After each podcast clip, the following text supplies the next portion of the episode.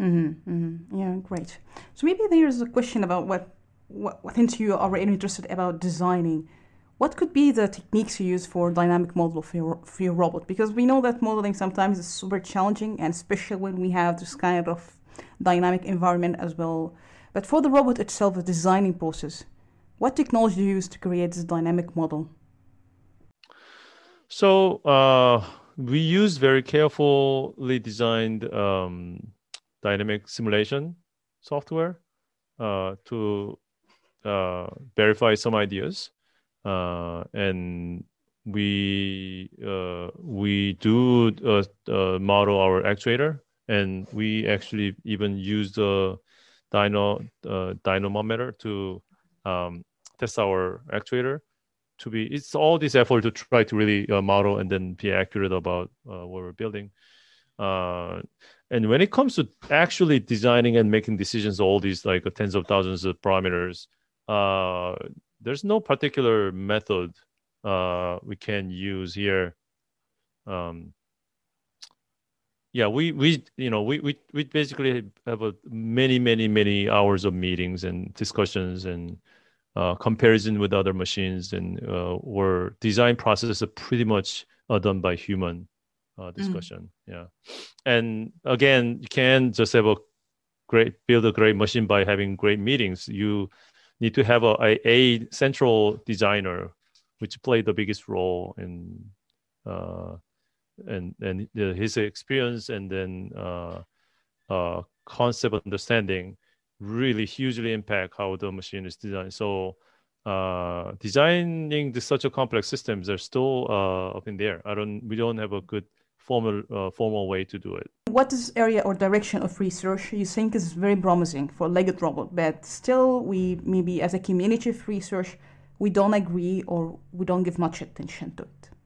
Um, I, I think the still the um, uh, the locomotion algorithm or, or navigation algorithm there are many there are thousands of papers hundreds of papers on working on navigation algorithm but when it comes to legged robot that uh, move around with the in 3d space where the, you have to exert forces and to choose a foot placement there mm. uh, this is still uh, quite a challenging area where the typical optimization scheme, gradient-based optimization scheme, or mm. uh, you know the uh, machine learning type of a stochastic uh, gradient descent, doesn't really work because uh, uh, you can't really create a cost function perfectly in every single time, and uh, in many cases you're you're optimizing through multiple discrete events, which makes it very difficult to use any gradient-based approach.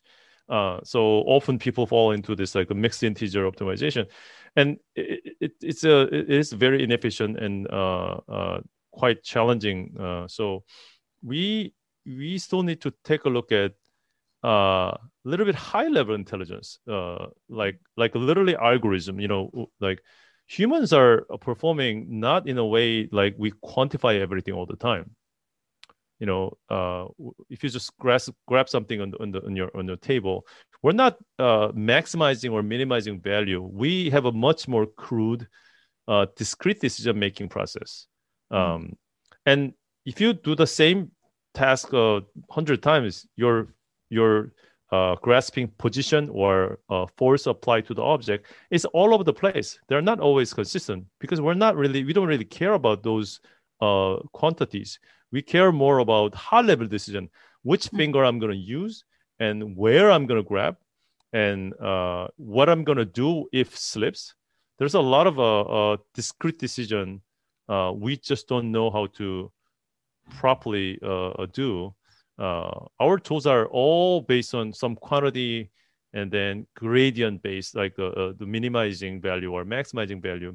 Somebody might, might argue that if you throw every every possible case and then make it into gigantic optimization process is possible and that will require uh, on like almost uh, infinite amount of data or infinite amount of time so uh, we don't think that's actually quite practical way uh, so we have to really think about how to program a concept we know how to program a quantity based approach a gradient based approach, but we don't know how to do a concept. We don't know how to program a concept. That's mm-hmm. basically mm-hmm. basic challenge in everywhere in robotics, in my opinion. Mm-hmm. That's really interesting aspect. And maybe I'm curious to ask you, what should take from us so that we can consider that in what we do? Why do you think we still don't grasp these ideas or this point? What's contributing to it? Um, I think just the legacy, you know, how we do hmm. engineering mm. is all based on mathematics, and which has a long history, 500 or or more uh, history, longer history, and uh, we, I think we need to really start thinking about uh, different format of uh, intelligence, mm. um, uh, which is not easy, of course, uh, yeah. but uh, you know, several people in the leadership really thought about those too. You know, Leslie Kaelbling in our our our institute also agree with that. Uh, we we really need to think about uh, intelligence that not necessarily rely on just a quantity. Mm. At least it's not just uh, we can't we can't really program anything without quantity, but uh, making decision doesn't need to be always finding maximum value or minimum value. Uh, the the algorithm uh, development should more focus on event based reaction uh, based algorithm, which is is a lot more close to like a, uh, a typical like classical algorithm, like a yes and no, if or mm. else type of. Uh, uh, many people call that a heuristic. Um, I think we need to go back to heuristic and then think about how to generalize all these heuristic, which actually hugely help our robot to be more smart.